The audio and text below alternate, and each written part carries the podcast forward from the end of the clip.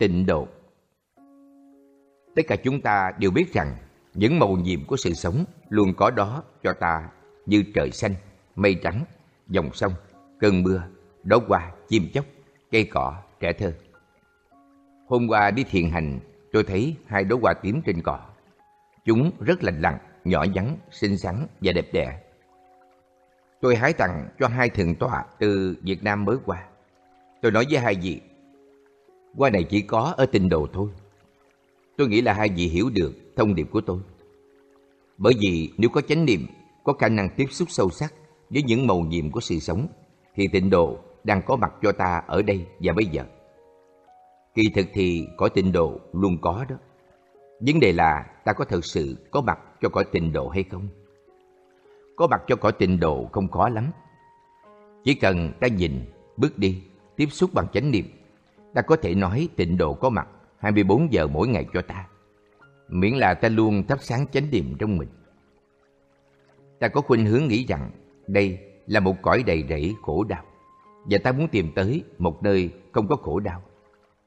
Định nghĩa của tôi về cõi tịnh độ không phải là nơi không có khổ đau, vì khổ đau và hạnh phúc tương tức nhau. Hạnh phúc chỉ được nhận diện trong bối cảnh khổ đau. Vì vậy ta cần khổ đau để nhận diện hạnh phúc. Nhìn sâu hơn một chút, ta thấy hạnh phúc không thể có được nếu không có hiểu biết và thương yêu. Người hạnh phúc là người có nhiều hiểu biết và thương yêu. Không có hiểu và thương, ta không thể tới được với ai cả. Hoàn toàn cô lập, lẻ loi và cô đơn. Nhìn và quan sát quanh ta, ta sẽ thấy rõ là những ai có đầy hiểu biết và thương yêu là những người hạnh phúc. Họ không đau khổ. Để thực sự hạnh phúc, ta phải dung trồng hiểu biết và thương yêu. Nhưng nếu khổ đau không có, thì ta cũng không thể dung trồng hiểu và thương. Bằng cách tiếp xúc với khổ đau mà hiểu biết và thương yêu phát khởi.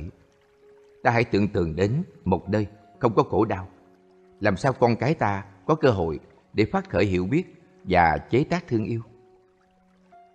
Bằng cách tiếp xúc với khổ đau mà ta có thể học hỏi được cách chế tác hiểu biết và thương yêu.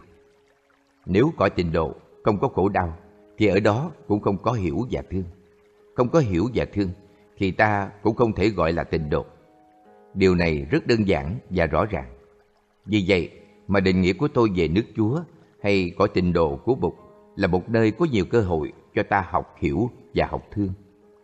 Có nhiều hiểu và thương thì ta không còn sợ khổ nữa. Cũng giống như một người làm giường bằng phương thức hữu cơ giỏi thì ta không còn sợ rác nữa bởi vì ta biết cách chuyển rác thành hoa. Đó là cái nhìn bất nhị. Đó hoa mà tôi hái tặng cho hai vị thượng tọa hôm qua là những màu nhiệm. Nếu không có chánh niệm, thì ta không thể tiếp xúc với chúng. Những màu nhiệm của sự sống luôn có mặt đó trong giây phút hiện tại trong ta và chung quanh ta. Bộ não ta cũng là một màu nhiệm. Hai mắt ta cũng màu nhiệm.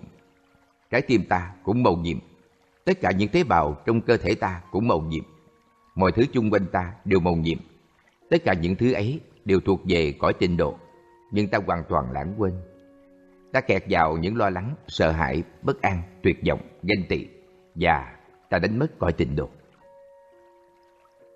Tích môn và bản môn Có hai thế giới. Thế giới mà ta đang nhìn thấy, tiếp xúc và sống với trong đời sống hàng ngày là thế giới tích môn. Một thế giới khác vượt thoát thời gian và không gian là thế giới bản môn. Tất cả mọi hiện tượng đều thuộc về hai thế giới này. Khi nhìn con sống trên mặt đại dương, ta thấy được hình tướng con sống. Ta định vị con sống trong thời gian và không gian. Không gian và thời gian không phải là hai thực thể tách biệt. Không gian được làm bằng thời gian và thời gian được làm bằng không gian. Nhìn con sống theo cái nhìn tích môn, ta thấy nó có bắt đầu, có kết thúc, có sinh, có diệt. Con sống có thể cao, thấp, dài, ngắn, đẹp, xấu. Ta có thể mô tả con sống bằng nhiều tính từ khác nhau. Ý niệm về sinh, diệt, cao thấp, bắt đầu chung cuộc, đến, đi, có, không, có thể áp dụng cho con sống trong thế giới tích mục. Ta cũng vậy, cũng được mô tả bằng những ý niệm này. Khi nhìn vào tích môn, ta thấy ta có và ta không có. Ta sinh ra rồi, sau đó ta lại chết đi. ta có bắt đầu và có kết thúc. Ta đến từ một nơi nào đó và ta sẽ đi về một nơi nào khác. Đó là tích môn. Tất cả chúng ta đều thuộc về thế giới tích môn. Bụt Thích Ca Mâu Ni cũng thuộc về tích môn. Ngài là một con người, cũng được sinh ra ở Kapilavatthu, nhập diệt ở Kusinaga và đã hành đạo trong suốt 80 năm. Tuy nhiên, tất cả chúng sinh, tất cả văn vật cũng đều thuộc về thế giới bản môn. Thế giới không bị ràng buộc, giới hạn bởi những ý niệm không gian và thời gian, sinh diệt, đến đi.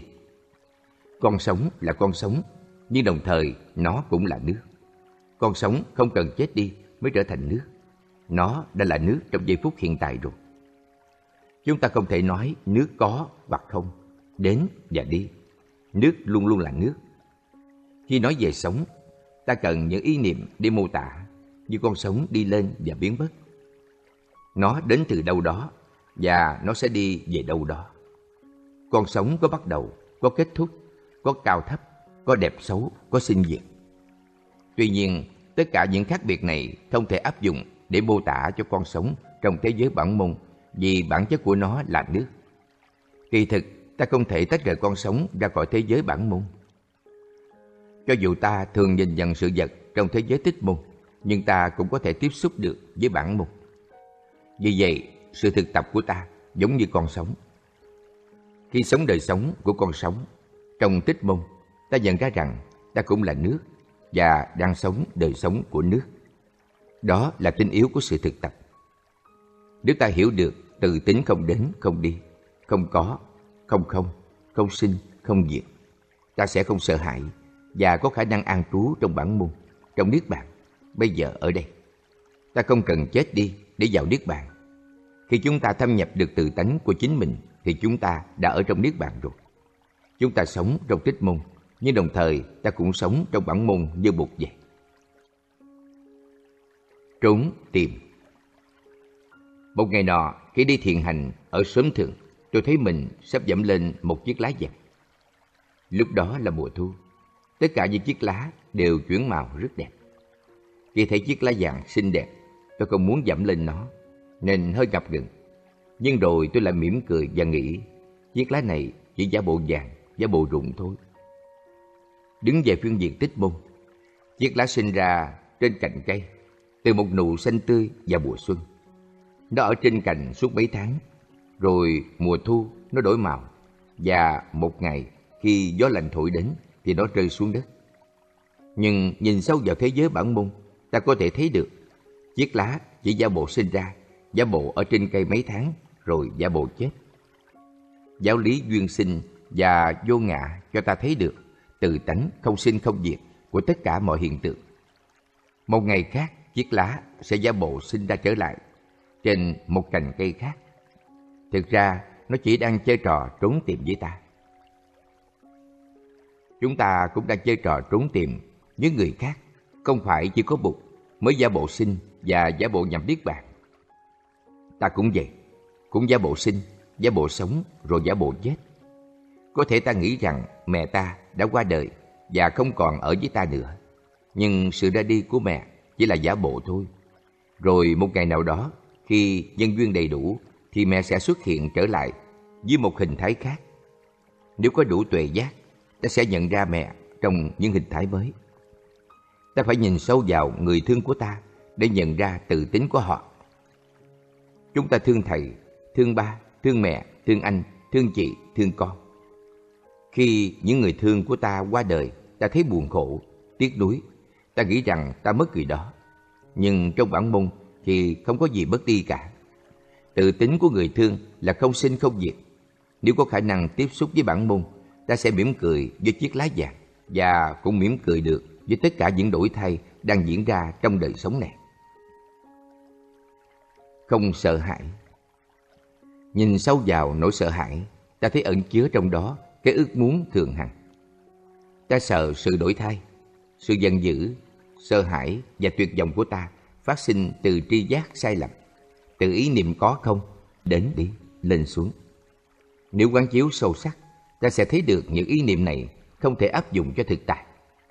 Ta có thể tiếp xúc được với tự tính của ta, tiếp xúc được với bản môn, điều này sẽ đưa tới sự không sợ hãi. Tin tưởng vào tuệ giác vô sinh bất diệt, ta sẽ hạnh phúc an vui trong mỗi giây phút của đời sống hàng ngày. Hãy quán chiếu về đám mây đang bay trên bầu trời. Đám mây không muốn thay đổi, nó sợ chết. Nó sợ tan biến trở thành số không nên nó khổ đau. Nhưng nếu quán chiếu sâu sắc, đám mây sẽ thấy nó không thể chết được. Đám mây có thể trở thành mưa, thành tuyết, thành băng, nhưng đám mây không thể biến mất, không thể được. Khi đám mây thấy được tự tánh vô sinh bất diệt, thì nó không còn sợ hãi nữa. Nó hiểu rằng trở thành đám mây đang bay trên trời cũng màu nhiệm, mà trở thành mưa, thành tuyết rơi xuống đất cũng màu nhiệm không kém. Vì vậy, nó không còn là nạn nhân của nỗi sợ hãi nữa, bởi vì nó quán chiếu và tiếp xúc được với tính bất diệt. Không có gì có thể chết đi được. Ta không thể từ có mà trở thành không. Sự sống là một quá trình thay đổi. Không thay đổi thì sự sống không thể tồn tại. Một khi chúng ta hân hoan chấp nhận được điều này, thì sợ hãi không còn nữa. Đó là quán chiếu. Thiền sư Mục đích của sự thực tập là trở về ngôi nhà đích thực để nhận ra tự tính của mình. Ta phải sống như thế nào để chánh niệm luôn được thắp sáng trong giây phút hiện tại, chiếu ánh sáng và mỗi hành động.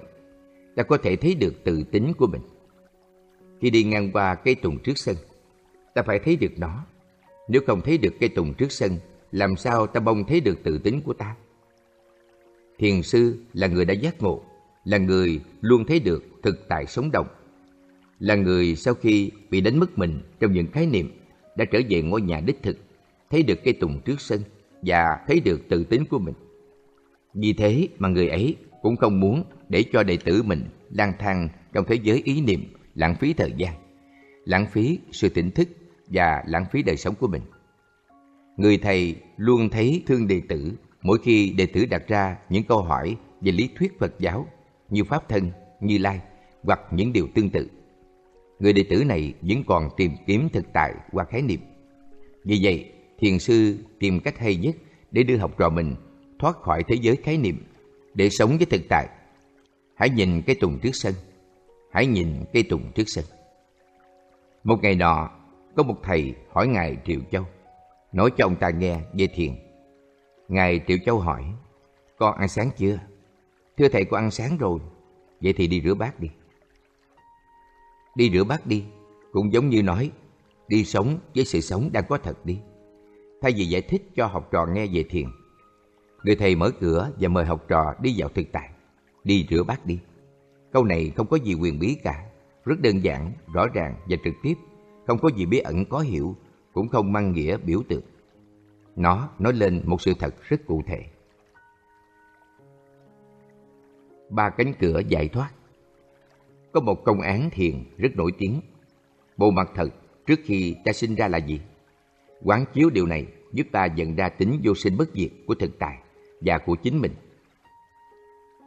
Nhà khoa học Pháp thế kỷ 18 Anthony Laurent Larosier nói rằng, không có gì sinh ra mà cũng không có gì chết đi.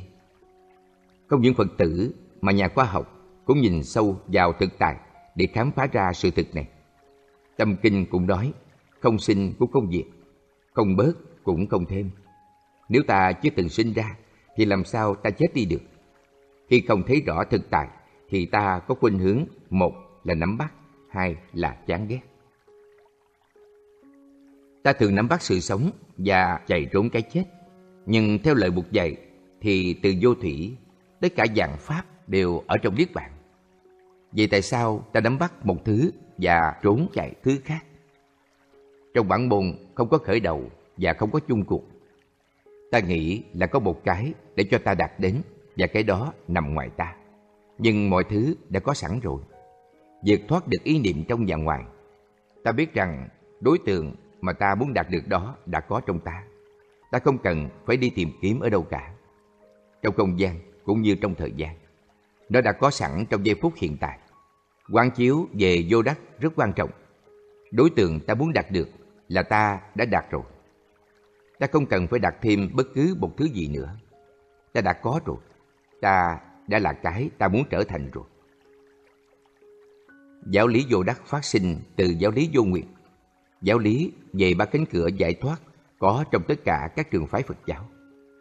Cánh cửa giải thoát thứ nhất là không. Mọi thứ đều không. Nhưng không là không cái gì? Không có một cái ngã biệt lập. Bông hoa có đầy đủ mọi thứ trong vũ trụ như mặt trời, đám mây, không khí, không gian. Nhưng nó không có một cái ngã riêng biệt. Đó là ý nghĩa của không. Chúng ta có thể sử dụng giáo lý này làm chìa khóa để mở tung cánh cửa đi vào thực tại. Cánh cửa giải thoát thứ hai là vô tướng. Nếu ta thấy hoa chỉ là hoa mà không thấy được mặt trời, đám mây, đất mè, thời gian và không gian, trong đó thì ta bị kẹt vào hình tướng của hoa. Khi tiếp xúc được tính tương tức của hoa thì ta thực sự thấy được hoa. Nếu ta thấy một người mà không thấy được tổ tiên, văn hóa, môi trường, xã hội và sự giáo dục của người ấy thì ta thật sự không thấy được người ấy. Ta chỉ thấy được hình tướng bên ngoài của một cái ngã biệt lập của người ấy thôi. Nếu nhìn người ấy cho sâu sắc, ta sẽ thấy được toàn thể vũ trụ và ta sẽ không bị lừa gạt bởi hình tướng bên ngoài. Đó gọi là vô tướng. Cánh cửa giải thoát thứ ba là vô tác. Ta đã là cái ta muốn trở thành rồi. Ta không cần phải trở thành một cái khác, một người khác. Tất cả những gì ta làm là phải thực sự là ta. Ta không cần phải chạy theo cái gì cả. Ta đã chứa đựng cả vũ trụ rồi. Đơn giản, ta chỉ cần trở về với chính mình để tiếp xúc với nguồn an lạc, hạnh phúc đã có trong ta và chung quanh ta. Ta đã về, ta đã tới, không có gì để làm. Đây là chiếc chìa khóa thứ ba để mở tung cánh cửa thực tại. Vô tác và vô đắc là sự thực tập rất thâm sâu. Phiền não chính là bồ đề. Chúng ta có thể cưỡi trên sóng sinh tử mà đi. Chúng ta có thể an nhiên ngồi trên thuyền từ trên biển vô minh với nụ cười vô quý. Dưới ánh sáng tương tức, ta có thể thấy hoa trong rác và thấy rác trong hoa. Chính trên nền tảng phiền não, khổ đau mà ta có thể quán chiếu để đạt được giác ngộ và an lạc. Cũng giống như nhờ bùn mà ta có thể trồng sen. Những vị Bồ Tát đã chứng nhập được vô sinh bất diệt nên ngày đêm an lành, không còn sợ hãi nữa. Với sự tự do đó, họ có khả năng làm được rất nhiều thứ để giúp những người đang đau khổ. Ta có thể trở thành bụt trong thế giới khổ đau phiền não này. Khi đạt được giải thoát tự do, ta có thể an nhiên cởi trên sóng sinh tử mà đi để giúp cho những người đang còn chìm trong biển khổ. Người vô sự Thiền sư Lâm Tế đã phát kiến ra từ người vô sự là người không bận rộn, không cần phải làm gì và không cần đi đâu nữa. Đây là một con người lý tưởng. Trong đạo mục nguyên thủy, con người lý tưởng là A-la-hán, là người đạt đến giải thoát giác ngộ. Trong đạo mục đại thừa, con người lý tưởng là Bồ Tát, là người có tình thương lớn, luôn luôn cố giúp người trên con đường giải thoát giác ngộ. Theo thiền sư Lâm Tế, người vô sự là người không cần tìm cầu hay nắm bắt bất cứ thứ gì, kể cả tìm cầu bục. Con người này đã thật sự dừng lại, không còn kẹt vào bất kỳ một học thuyết hay một giáo lý nào. Người vô sự là con người chân thật trong mỗi chúng ta. Đây là giáo lý căn bản và thiết yếu của thiền sư Lâm Tế. Khi có khả năng dừng lại và thực sự sống với giây phút hiện tại, ta tiếp xúc được với những gì đang xảy ra trong ta và chung quanh ta. Chúng ta không bị quá khứ, tương lai lôi kéo, không bị chìm đắm trong những suy nghĩ, cảm xúc, ý niệm hay dự án kế hoạch. Thông thường, ta nghĩ rằng ý niệm ta có về cái gì đó sẽ là cái đó. Ví dụ như ý niệm về Bụt là Bụt. Tuy nhiên, ý niệm của ta về Bụt có thể chỉ là ý niệm mà không phải là Bụt. Ta nghĩ Đức Bụt là một con người được sinh ra, lớn lên, đi xuất gia, thành đạo và nhập diệt. Nếu đi tìm một Đức Bụt như thế thì chúng ta chỉ đi tìm cái hình bóng của Bụt, đi tìm một con ma Bụt. Và như vậy thì ý niệm của ta về Bụt có thể là một chướng ngại cho ta. Thiền sư Lâm Tế nói rằng gặp Bụt chém Bụt. Khi ta thấy một cái gì ta phải chặt đứt hết tất cả những ý niệm, những quan điểm của ta, kể cả những ý niệm về Bụt và giáo pháp của Ngài. Giáo pháp của Bụt không phải là những quyển kinh nằm trong tủ hay trên kệ cao trong chùa, mà là những phương thuốc để trị bệnh. Giáo pháp của Bụt là phương tiện quyền, quyền xảo giúp ta thoát ra khỏi vô minh, tham đắm, giận hờn và chuyển hóa tập khí đi tìm những gì ngoài ta để nương tựa mà không tin vào con người thật của chính mình. Tuệ giác không có trong kinh điển hay trong pháp thoại. Chúng ta không thể đi tìm giải thoát, giác ngộ trong quá trình nghiên cứu kinh điển Phật giáo. Đi tìm giải thoát giác ngộ trong kinh điển cũng giống như khi dòng tìm nước trong mớ xương khô. Trở về với giây phút hiện tại, sử dụng cái tâm thanh tịnh, trong sáng đang có ngay bây giờ ở đây. Ta có thể đạt được giải thoát giác ngộ, giống như Bụt và các vị đệ tử của Bụt đã sống với thực tại ngay trong giây phút hiện tại. Người mà không có gì để làm là người có chủ quyền. Người đó không cho mình là quan trọng và không cần lưu lại gì cho mai sau. Con người chân thật là con người năng động, sống trong môi trường này nhưng không bị dướng bận bởi môi trường này, ung dung tự tại. Mặc dù tất cả mọi hiện tượng đều đi qua quá trình thành trụ hoại diệt, thì con người chân thật cũng không trở thành nạn nhân của sự buồn phiền, hạnh phúc, thương yêu, hận thù. Người ấy ý thức như một con người bình thường cho dù đang đứng, đang đi, đang nằm hay đang ngồi. Người ấy không đóng vai thiền sư. Đây là điều mà thiền sư Lâm Tế muốn nói. Dù đang ở đâu, cũng nắm lấy chủ quyền của mình và sử dụng chỗ đó như chỗ ngồi tỉnh thức. Nụ cười của Bồ Tát Các vị Bồ Tát cũng sống trong thế giới của chúng ta, thế giới sinh, diệt, thường ngã. Nhưng nhờ quán chiếu về vô thường, vô ngã, mà các vị Bồ Tát tiếp xúc được với bản môn, vượt thoát được sợ hãi về ý niệm có không, một khác đến đi, sinh diệt. Họ an nhiên cưỡi trên sống sinh tử mà đi, tự do không dướng bận. Họ có khả năng sống trong thế giới của sống, nhưng vẫn an trú vững chạy trong từ tính của nước. Trong kinh Pháp Hoa, Lotus Sutra, cụm từ cưỡi trên sống sinh tử mà đi, thường được dùng để mô tả các vị Bồ Tát. Các vị Bồ Tát Quán Âm, Phổ Hiền, Dược Dương và Diệu Âm đã chứng minh được điều ấy trong đời sống này. Đây là thế giới hành động.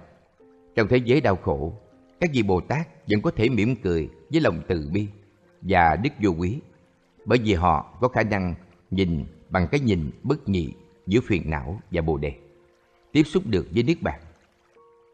Giáo pháp của Bụt có nói về ba loại bố thí, đó là tài thí, pháp thí và vô quý thí, không sợ hãi.